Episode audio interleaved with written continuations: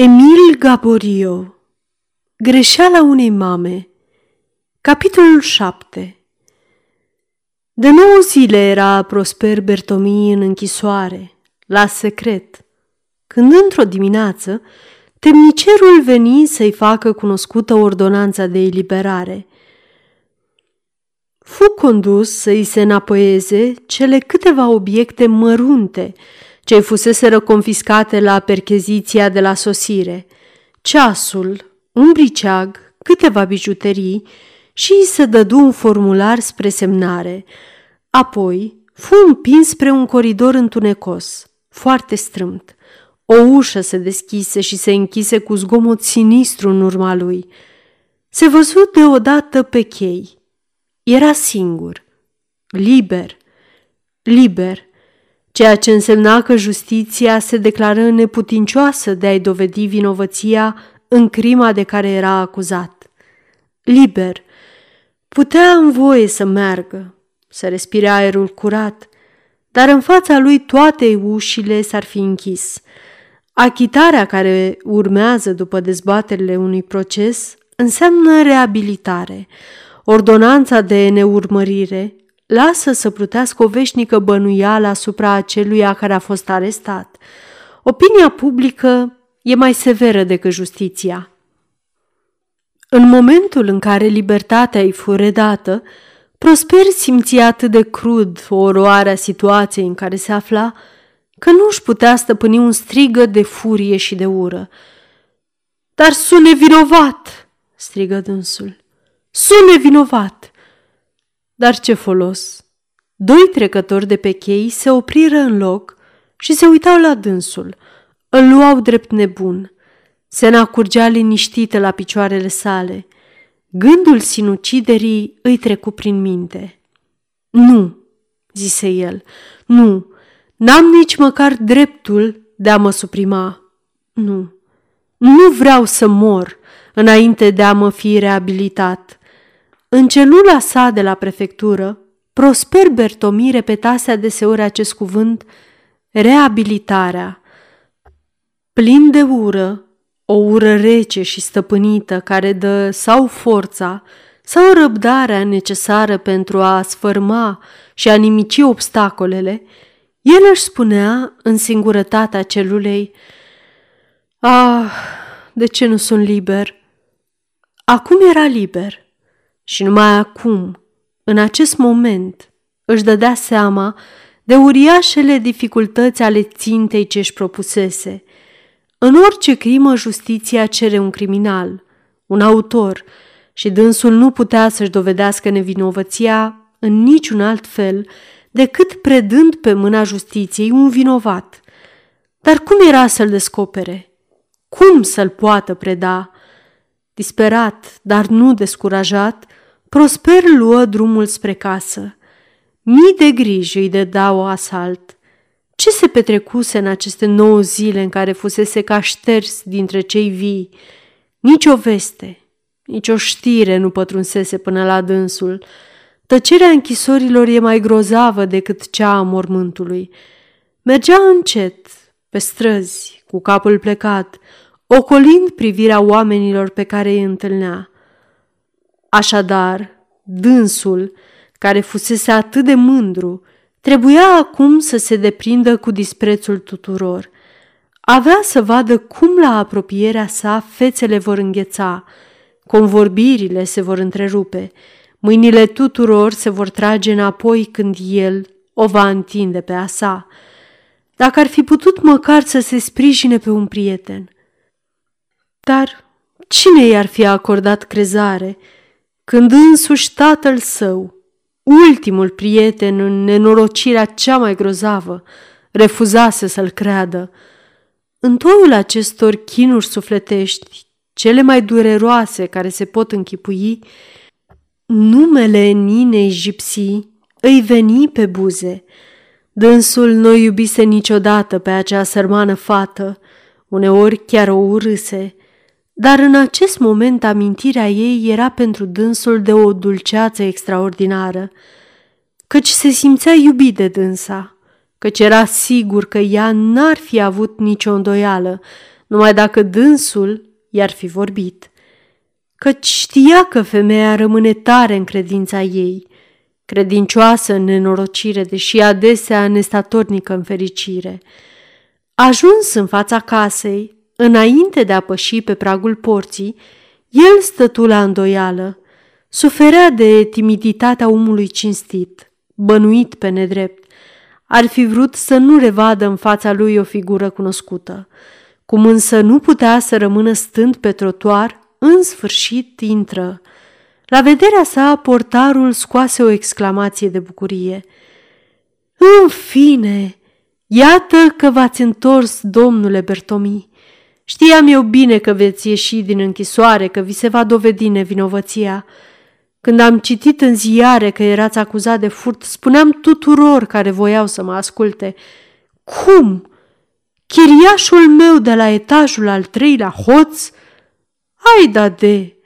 Felicitările acestui om simplu, lipsite de pricepere poate, dar desigur sincere, făcură o impresie rea asupra lui Prosper.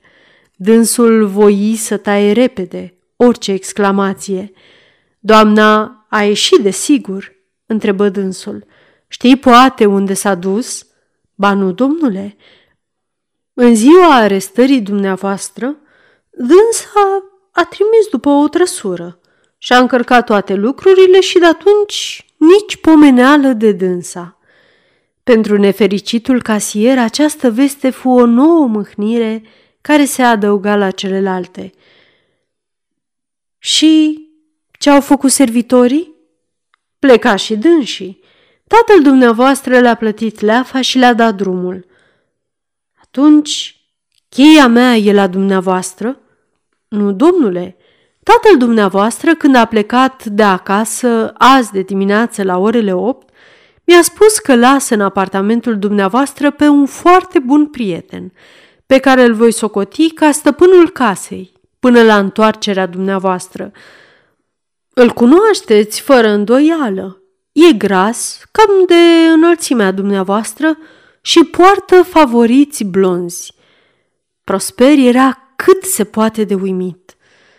Un prieten al tatălui său, la dânsul în casă. Ce însemnau toate astea? Totuși nu lăsă să se vadă nimic din uimirea lui. Da, da, știu, răspunse el.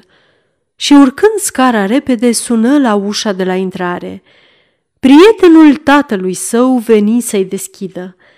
Era chiar așa cum îl descrisese portarul, cam gras, roșcovan la față, cu un aer binevoitor, în totul destul de comun. Casierul nu-l văzuse până atunci niciodată. Încântat de a face cunoștință, domnul meu, zise dânsul. Era la Prosper ca la dânsul acasă. Lipsea puțin și ar fi început să facă și onorurile casei. Trebuie să-ți mărturisesc, domnule, începu casierul, că ești surprins să mă găsești aici, nu-i așa? Înțeleg. Tatăl dumitale își propusese doar să mă recomande, dar a trebuit să plece chiar azi dimineață la Böcher. Pot să adaug că a plecat convins, după cum sunt și eu de altfel, că dumneata n-ai luat nicio centimă domnului Fovel. La această știre, de o atât de bună prezicere, Prosper nu a avut decât o exclamație de bucurie. De altfel, scrisoarea aceasta a tatălui dumneavoastră pe care sunt însărcinat a ți-o preda, va ține, sper, locul unei prezentări. Casierul luă scrisoarea ce i-o întinse, o desfăcu și pe măsură ce o citea, figura îi se lumină. Sângele îi năvăli în obrazul veștejit. După ce o citise, strânse mâna prietenului. Tata mi-a spus că dumneata îi ești cel mai bun prieten. Îmi recomandă să am încredere în dumneata, încrederea cea mai desăvârșită și să-ți urmez sfaturile. E adevărat. Chiar azi dimineață bunul dumitale părinte îmi zise Verdure, așa mă numesc, Verdure, fiul meu e închis. Ar trebui să-l scăpăm. Eu i-am răspuns, La ordinul dumitale. Și iată-mă aici.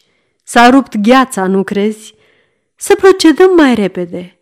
Ce crezi? Cum să începem?" Întrebarea aceasta făcu ca Prosper să se înfurie din nou. Ochii săi fulgerau de mânie. Ce vreau să fac?" spuse el cu un glas tremurător. Vreau să găsesc negreșit pe ticălosul acela ce m-a aruncat pieirii, să-l dau pe mâna justiției, într-un cuvânt, să mă răzbun. Firește, și ai destule mijloace să-ți atingi scopul? Până acum niciunul. Și totuși voi găsi destule. Voi reuși, pentru că un om care își jerfește viața întreagă pentru un lucru și în toate diminețile când se trezește nu dorește altceva decât ce a dorit în ajun, e sigur de reușită. Foarte bine ai vorbit, domnule Prosper, și ți-o spun pe față că m-am și așteptat să te găsesc în așa dispoziție. Dovada o ai că m-am gândit la dumneata și am și întreprins cercetări pentru dumneata. Să vezi, am un plan. Ca să pot începe, vinde tot ce ai, mobilele, mută-te de aici și să dispari. Să dispar? Începu să se revolte casierul. Cum? Să dispar? Te gândești dumneata la consecințe? Ar însemna să mă declar eu singur vinovat. Toată lumea ar avea dreptul să fie încredințată că mă ascund, că vreau să o șterg cu banii. Și ce-ar fi? Și apoi, zise cu răceală omul cu favoriți, nu mi-ai spus chiar dumneata că ești gata să-ți jerfești viața? Un înotător îndemânatic pe care răuvoitorii îl împing în apă se dă mai întâi la fund și nu revine la suprafață decât mai târziu, pentru ca să scape de urmărire, ba chiar din potrivă, se dă cât se poate mai la fund și nuată sub apă, atâta timp cât respirația îl ține și nu reapare la suprafață decât mai pe urmă, la o distanță bună, pentru ca să nu poată fi urmărit. Și când toată lumea îl va crede pierdut, înecat, deodată se ivește pe neașteptate și se răzbună. Spune-mi, ai vreun dușman? Cea mai mică imprudență poate să-l trădeze și atâta timp cât vei fi în picioare, va avea frică și se va feri. Prosper ascultase raționamentul acesta cu un fel de supunere tâmpită și oricât omul acesta s-ar pretinde că ar fi prieten cu tatăl său, pentru dânsul tot străin rămânea. Fără să-și dea seama, el căzu sub influența unei firi mai energice de cum era el. Era lipsit de toate și fu bucuros că a găsit un sprijin. Îți voi urma sfatul, zise Prosper după câteva clipe de gândire. Știam că așa vei face. Eram convins, cumpul meu amic. Și nu uita că produsul din vânzarea mobilelor ne va prinde bine. Ai ceva bani? Desigur că nu. Și totuși, ai nevoie mare. Știam că am să te conving repede și de aceea am și venit cu un amator care va cumpăra totul în bloc și îți va număra 12.000 de franci, bineînțeles. Tablourile nu intră în acest târg. Fără voia lui, casierul tresări. Verdure observă aceasta. Negreșit că nu e tocmai plăcută toată afacerea, dar nu se poate altfel. Dumneata ești bolnavul și eu sunt medicul. Am venit să te vindec. Dacă tai în carne vie, rabdă, dar nu te opune. E spre binele dumitale. Taie cum poftești, fu răspunsul lui Prosper, care, din ce în ce mai mult, căzuse sub influența lui. Așa te vreau. Dar nu e timp de pierdut. Mă rog, dumneata ești prieten cu domnul de la Goar? Cu Raul? Da, îmi este amic intim. Și cine este acest domn, mă rog? Calificarea de domn păru a nu fi pe placul lui Prosper. Domnul de la Goar, răspunse Prosper cam înțepat, Este nepotul domnului Fovel, un tânăr cu dare de mână, distins, spiritual, cel mai bun și cel mai sincer din câți cunosc. Hmm, zise Verdure, să găsești un om înzestrat cu atâtea calități. Îmi pare bine că o să fac și eu cunoștință cu un asemenea om. Și trebuie să-ți fac o mărturisire. I-am scris chiar azi dimineață un bilet în numele dumitale ca să vină până aici și mi-a răspuns că vine. Prosper rămase ca trăznit. Cum? Ai putut să bănuiești că... N-am bănuit deloc. Un lucru numai. Trebuie să văd și eu negreșit pe acest tânăr. Ceva mai mult. Am un plan cum să-i vorbim. Vrei să-l asculți? Sunetul clopoțelului tăie vorba lui Verdure. A și venit. S-a isprăvit cu planul meu ce voiam să ți-l comunic. Unde aș putea să mă ascund, să pot asculta și vedea? Uite aici, în camera mea, și lasă ușa deschisă și draperia în jos să acopere golul. Pentru a doua oară se auzi clopoțelul. Îndată! Îndată! zise cu glas tare prosper, nerăbdătorului de la ușă. Ascultă, nu e timp de pierdut. Îmi dai cuvântul dumitale, jură pe viața dumitale că nu vei pomeni nicio vorbă tânărului, nici despre planurile dumitale și nici despre mine. Absolut nicio vorbă. Fă-te față de el descurajat, slab, nehotărât, șovăitor. Acest sfat, Verdurel spuse cu atâta spaimă, că doar îl va face pe Prosper să fie convins. Și dispăru iute în odaia de alături, în timp ce Prosper se repezi să deschidă ușa noului sosit. Portretul cel făcuse de la Goar n-a fost câtuși de puțin flatat și încărcat. Rar s-ar putea vedea un chip mai minunat pus în serviciul unui nobil caracter. Deși de 24 de ani, Raul părea mai tânăr, dacă îi dădeai 20. De talie mijlocie, era bine construit, un păr bogat, castaniu deschis, buclat natural și fără a fi frezat, îi împodobea fruntea inteligentă. Sinceritatea și mândria străluceau din ochii lui albaștri. Cea din tâi mișcare ce o făcu e să sară de gâtul lui Prosper. Sărmane și scumpe amice, sărmanul meu Prosper! Și strânse mâinile cu putere. Cu toate dovezile de dragoste ce arătă, totuși, un fel de silă se manifestă pe obrazul tânărului, fapt ce scăpă lui Prosper, dar nu lui Verdure. Și după ce luă loc în salon, Raul îi zise, Iubite amice, verișoara ta mi-a făcut o mare neplăcere. Am rămas îngrozit, mă gândeam, ferească Dumnezeu să nu nebunească. Și repede, într-o suflare, am lăsat toate baltă și am venit. Iată-mă! Prosper nici nu ascultase ce-i spunea prietenul său. Mereu se gândea la scrisoarea pe care nici n-a scris-o el. Ce a fost pus el să scrie? Și cine e acest om, al cărui concurs l-a acceptat? Nu cred să-ți lipsească curajul, zise Delagoar. De ce să-ți pierzi nădejdea? La vârsta noastră mai ai timp să-ți rence viața. Fii încredințat că mai ai prieteni. Dacă am venit, am făcut-o numai pentru a te asigura că poți să te bazezi pe mine. Sunt destul de bogat și poți dispune de jumătate din averea mea. Oferta aceasta generoasă, făcută în acel moment, cu cea mai nobilă simplitate, atinse adânc pe Prosper. Îți mulțumesc, Raul, răspunse el mișcat. Îți mulțumesc. De nenorocire, toți banii din lume nu mi-ar servi la nimic în acest moment. Cum? Nu înțeleg ce spui. Ai vreun proiect oarecare? Vrei să rămâi la Paris? N-am niciun proiect și nu știu dacă voi rămâne la Paris. Știu numai atât că... Adio cu viața mea. Ți-am mai spus-o odată, îi răspunse repede Raul. Trebuie să-ți reîncepi viața. Iartă-mi, te rog, sinceritatea, dar e cea mai bună prietenie.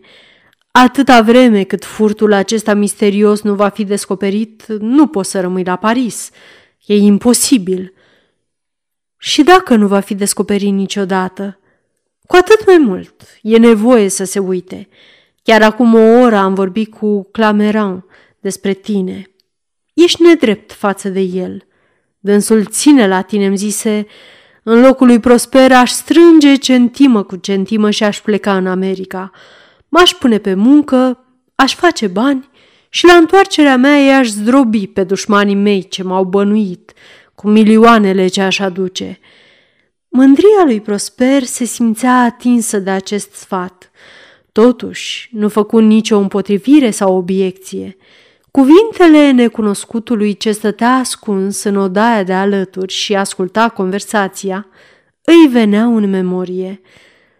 La ce te gândești?" îl întrebă Raul. Mă gândesc. Mă gândesc. Voi reflecta. Voi vedea, răspunse Prosper. Aș voi să știu ce spune de toate acestea domnul Fovel? Unchiul meu? Știi doar prea bine că de când mi-a propus să mă bag în serviciul lui, suntem rupți cu desăvârșire, mai că nu ne-am certat. E aproape o lună de când n-am mai călcat pe la el, dar pot să-ți dau vești de la el. Și prin cine? Prin protejatul tău, tânărul Cavaion, de când cu necazul unchiul meu e mai mâhnit și neliniștit decât tine. Abia se arată la bancă. S-ar zice că e prins de o boală grea. Dar doamna Fovel? Și după o ezitare a lui Prosper? Și domnișoara Magdalena? E, zise Raul cu indiferență. Mătușa mea e, cum știi, bigotă Mereu se roagă și dă acatiste, doar l-o găsi poliția. Și cât privește pe verișoara mea, ea e un sloi de gheață, neclintită. Singura ei ocupație este gândul la balul costumat ce-l dă poi mâine domnul Jean Didier. Ar fi găsit, mi-a spus una din prietenele ei, o croitoreasă iscusită care aranjează un costum de domnișoară de onoare a Caterinei de Medici. O minune! Nu odată s-a întâmplat ca o durere prea mare să amorțească gândul și să producă un fel de nesimțire. Magdalena? E posibil! Magdalena? Dulagoar se făcu că nici nu ar fi remarcat explicația lui Prosper. Se sculă să plece. Scumpe Prosper, trebuie să plec. Sâmbătă seară o să am prilejul să văd cu coanele la bal și îți voi aduce apoi vești de la ele. Până atunci, curaj! Și orice s-ar întâmpla, gândește-te că poți conta întotdeauna pe mine – și încă o dată Raul strânse mâinile prietenului său cu multă dragoste și se despărțiră. Multă vreme Raul, fiind acum în stradă, Prosper rămase locului, în picioare, nemișcat, nimicit, tâmpit. Pentru a-l scoate din toropeală, a trebuit să vină lângă dânsul domnul acela necunoscut, cu favoriții roșii ce stătuse ascuns în odaia cealaltă. Așa mai zic și eu. Ăsta e prieten, exclamă Verdure. Da, da, răspunsul fu amar al lui Prosper. Și ai auzit doar cum mi-a oferit jumătate din averea sa. Cu un aer de compătimire, Verdurei răspunse – E mic la suflet. Trebuia să-ți ofere toată averea, nu pe jumătate, dacă ți-e prieten așa devotat. Mofturi, galantonii de acestea nu ajută la nimic.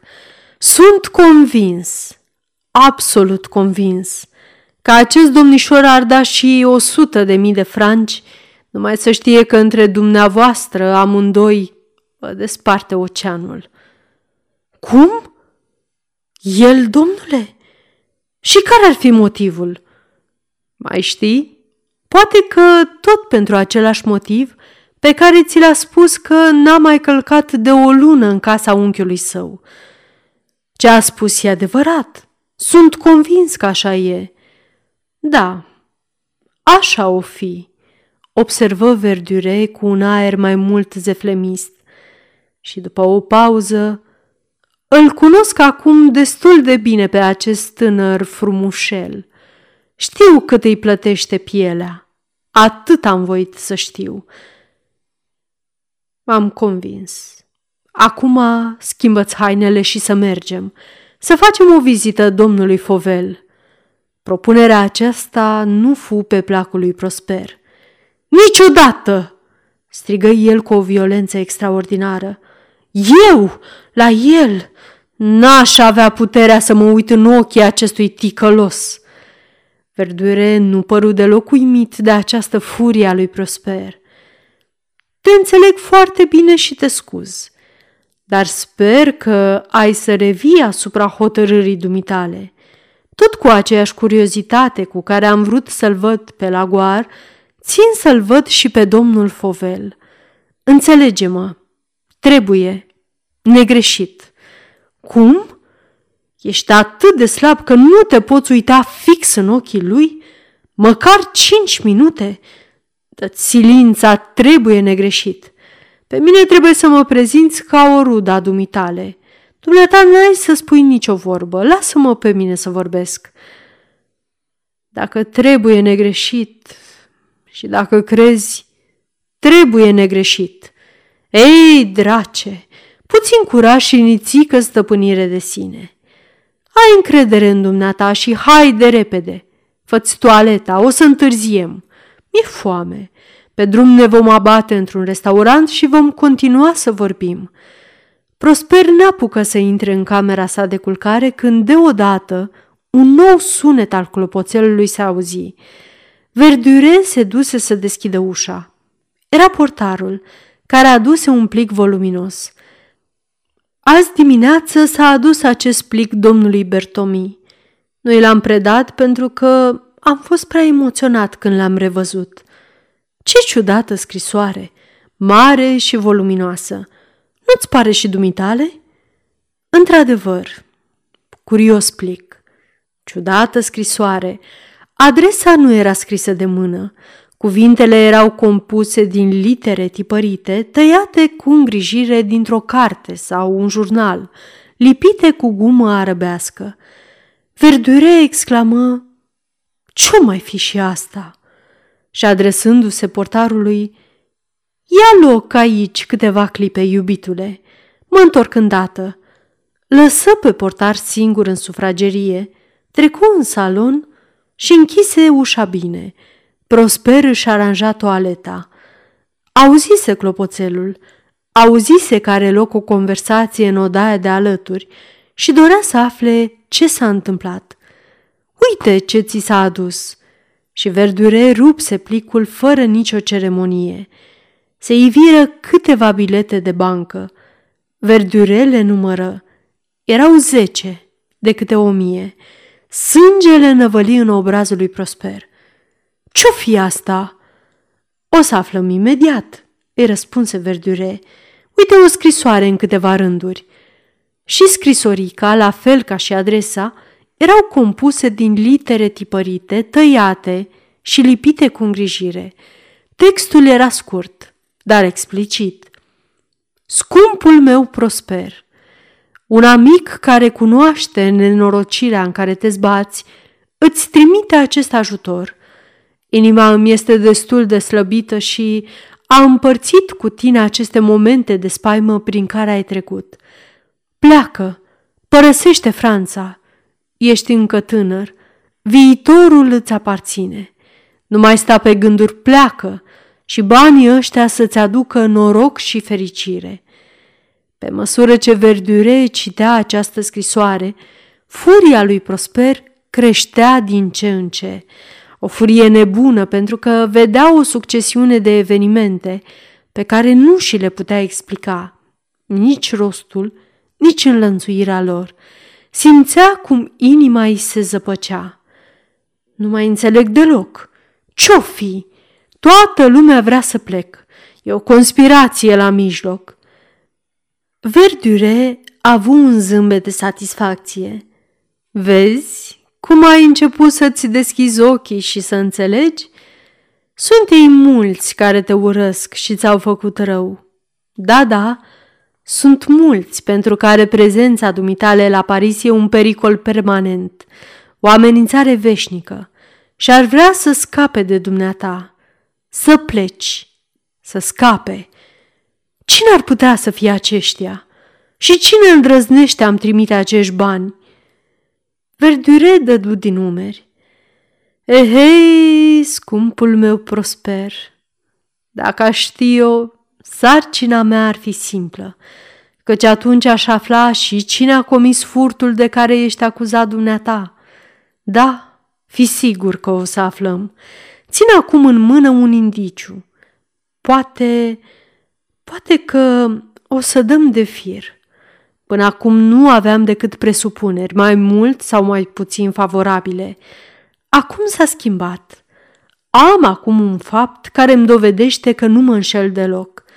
Până acum dibuiam pentru neric, dar acum o lumină mă călăuzește. Verdure, om cu aparențe comune, cu maniere de comis voiajor, știa să găsească când îi trebuiau accente imperative și dintre acelea ce impresionează firile slabe și domină spiritele bolnăvicioase. Ascultându-l cum vorbea prosper, prinse oarecum curaj și speranțele renăscuseră în el. Verdure chemă pe portar. Trebuie să știm, să ne folosim de acest indiciu, ce ne-a căzut pleașcă. El dovedește imprudența dușmanilor dumitale. Ia să-l cercetezi pe portar. Iubitule, ia poftim încoace. Portarul cu cascheta în mână veni imediat. Deși rămase politicos, nu-și putu însă explica cum de un oarecare, un necunoscut, să-și ia aere de mare stăpân și drepturi într-o casă străină. Mă rog, ia spunem, cine ți-a dat plicul ce mi l-ai adus? Un comisionar care mi-a spus că drumul i-a fost plătit. Îl cunoști? Da, pe un altul nici nu-l cunosc. Îl pot găsi la cârciumarul din colțul străzii Pigal. Ia te rog, du-te și mi-l găsește. În timp ce portarul plecă să aducă pe comisionar, Verdure scoase din buzunar un carnet, pe ale cărei foi erau însemnări de cifre. Se uită când la biletele de bancă, când la lista cifrelor. Și după ce îi sprăvi cu acest examen, aceste bilete, zise el cu un ton hotărât, nu ți-au fost trimise de autorul furtului. Crezi? Sunt convins că așa este. Afară doar că hoțul e de o pătrundere și de o prevedere extraordinară. Ceea ce este însă sigur, că niciunul din aceste bilete nu face parte din biletele furate. Totuși, replică Prosper, totuși, niciun totuși. Așa este, cum îți spun eu. Am listat tuturor numerelor biletelor furate. Cum? Nici eu nu am avut-o. Banca a avut această listă și s-a întâmplat foarte bine că e așa. Când te ocupi de o afacere, trebuie să le vezi pe toate, să le prevezi pe toate și să nu uiți nimic. Nu e nicio scuză pentru un om inteligent când a dat de o belea să-și trântească nu m-am gândit la asta. Eu m-am gândit însă și prosper, înmărmurit de explicațiile ce îi le dădea, începu să aibă încredere în acest om. Amic al tatălui său. Toate sentimentele de respingere dispăreau unul câte unul. Își dădu seama că el singur, stăpân abia pe sine, lăsat inspirațiilor proprii ale inexistenței sale, nu ar putea niciodată să facă ceva ca acest personaj perspicace și înarmat cu o mare răbdare. Verdure însă urmă să-și vorbească sieși, ca și când ar fi fost singur acolo, nedând nicio atenție prezenței lui Prosper. Care va să zică, dacă plicul nu vine din partea hoțului, este evident că a venit din partea altei persoane, care a fost lângă casă în momentul când s-a făcut operația furtului și n-a putut-o împiedica și care acum e cuprins de remușcări de conștiință. Probabilitatea prezenței a două persoane la furt, afirmată și de zgârietură, se preschimbă acum într-o certitudine absolută. Ergo, aveam dreptate. Prosper asculta acest monolog și își dădu toată silința să poată înțelege ceva din el. Verdure își urmă monologul. Ia să vedem.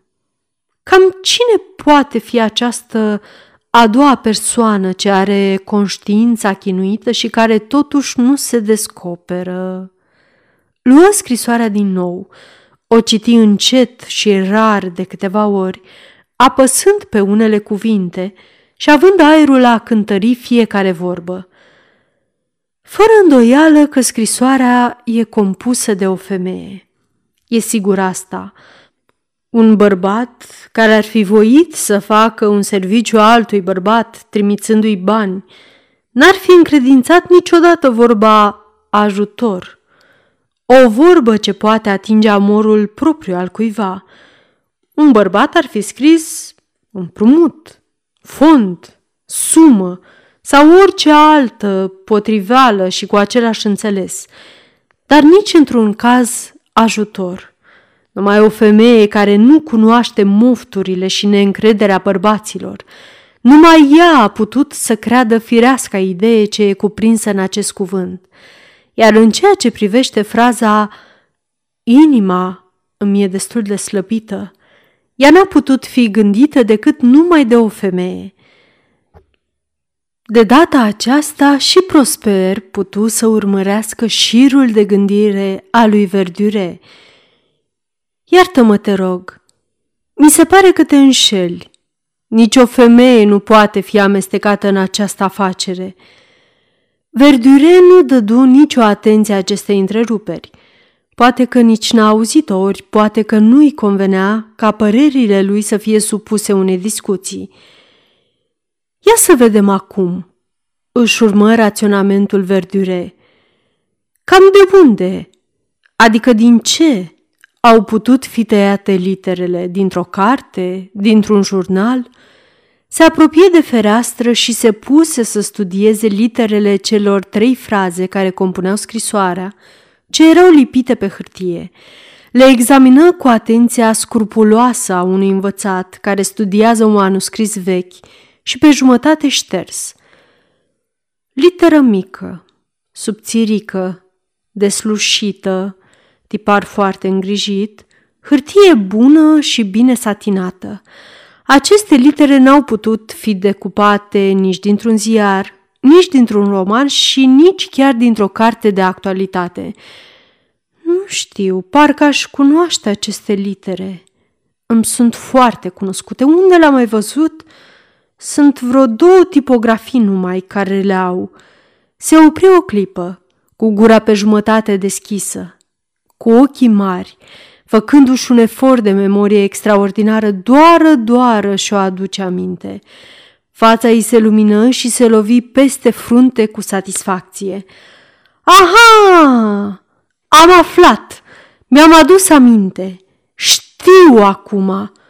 Cum se poate că n-am dat din primul moment peste această idee? Toate aceste litere au fost scoase dintr-o evanghelie. Stai, o să vedem îndată. Am eu un mijloc de verificare. Și ușor, delicat, umezi literele unui cuvânt și cu ajutorul unui ac ridică literele lipite de hârtie. Ce să vezi? Pe dos se putu citi un cuvânt. Deus, Dumnezeu. Nu sunt tocmai dintre cei mai proști, vezi? Bănuiala mea a fost întemeiată. Colegul meu, Tabore, ar fi mulțumit de mine pentru capacitatea mea și cu un râs de satisfacție. Bravo mie! Dar acum e o altă chestiune. Ce s-a întâmplat cu Evanghelia, adică restul foilor tăiate? Să o fie aruncat în foc? Nu cred, pentru că o carte legată nu arde așa cu una cu două. O fi fost aruncată în vreun colț undeva. Verdure se întrerupse din raționamentul său. Se întoarse portarul, venind cu comisarul din colțul străzii Pigal. Bravo, iubitule! Bine că sosiți tocmai la moment. Și arătând plicul comisionarului, îl întrebă, Îți reamintești de acest plic pe care l-ai adus? Cum de nu? Cu atât mai mult de felul cum era scrisă adresa mi-a bătut la ochi. Așa fel de adresare nu sunt prea obișnuite și nu se văd la tot pasul. Și eu sunt de părerea ta. Și cine ți l-a dat să-l aduci? Un domn sau o cucoană? Nici unul, nici alta. Un alt comisionar mi l-a predat. Portarul început să râdă de acest răspuns. Verdure nu-i dădu nicio atenție. Un comisionar? Zici un comisionar? Îl cunoști? L-ai recunoaște? Nu l-am văzut niciodată în viața mea. Și cum arăta?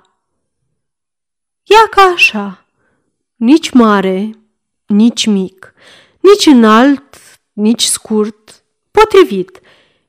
Era îmbrăcat cu o vestă cam verzuie și avea placa cu nou... E cam vag răspunsul tău. Nu mi-ai spus nimic. Scurt, gros, lungan, slab, ca și când nu mi-ai fi spus nimic. Câți comisionari nu sunt la fel, scurți, grași și așa mai departe? Poate că ți-o fi spus cine l-a însărcinat cu comisionul? Nu mi-a spus nimic. Și nici nu l-am întrebat. Mi-a dat doi franci și mi-a spus numai atâta. Du acest plic în strada șaptal, numărul 39, mi l-a dat un birjar pe bulevard. Atâta, nimic altceva. Doi franci. O fi fost plătit el bine de tot. Răspunsul acesta și explicațiile date de comisionar n-au putut fi pe placul lui Verdure. Curios, atâta precauțiuni luate pentru ca să se predea o scrisoare lui Prosper. Toate planurile lui Verdure erau deranjate din cauza aceasta. Dar uh, ai recunoaște pe acest comisionar dacă l-ai vedea? Sigur. Cum să nu? Numai să-l văd. Ia ascultă. Cât câștigi tu pe zi? Ei, domnule, știu eu, colțișorul meu e bun. Trece multă lume pe acolo. Să zicem între 16 și 20 de franci. Foarte bine. Să știi că te-am angajat eu. Îți dau 20 de franci pe zi. Să nu faci altceva decât să stai toată ziua pe locul dumitale, doar vei mai zări pe acel comisionar ce ți-a dat scrisoarea. În toate serile, la ora 8, vei veni la mine la Sfinții Arhanghel pe cheiul Saint-Michel și să-mi dai raportul din cursul zilei, când îți voi și plăti, să întreb de domnul Verdure. Și dacă ai să găsești pe acel comisionar, să știi că îți voi da bahșiș o sută de franci. Îți convine?" Cum să nu, vai de mine, mai mult decât mulțumit. Atunci pornește-o, să nu pierdem nicio clipă. Cu toate că nu putu ghici planul lui Verdure, Prosper început să miroasă și să-și explice sensul cercetărilor sale. Viața lui, deci, atârna de succesul lui Verdure. Nu mai știa cum să-și exprime admirația pentru acest om ce i l-a trimis tatăl său – ce om vioi! Ce sânge rece! Ce siguranță în raționament, deducțiile și bogăția experiențelor la care recurge! Și iuțeala operațiunilor sale se gândi prosper de verdure, care va să zică părerea dumitale a rămas aceeași, tot crezi că scrisoarea e opera unei femei? Cu siguranță, mai mult decât oricând. Și e vorba de o femeie credincioasă, chiar bogată, care avea nu una, ci două evanghelii. Una i-a mai rămas, pe cealaltă a ciopărțit-o. Și crezi să poți găsi Evanghelia aceea? Mai mult decât sigur, iubite Prosper, mulțumite cercetărilor ce întreprind repede, imediat chiar, fără să pierd măcar o clipă. Se așeză la o masă și începu să scrie cu creionul repede un bilet pe un petic de hârtie ce-l băgă în buzunarul vestei. Ești gata pentru vizita la domnul Fovel?" Haide să plecăm. Știu că am făcut ceva până acum. Ne-am câștigat dejunul. Sfârșitul capitolului 7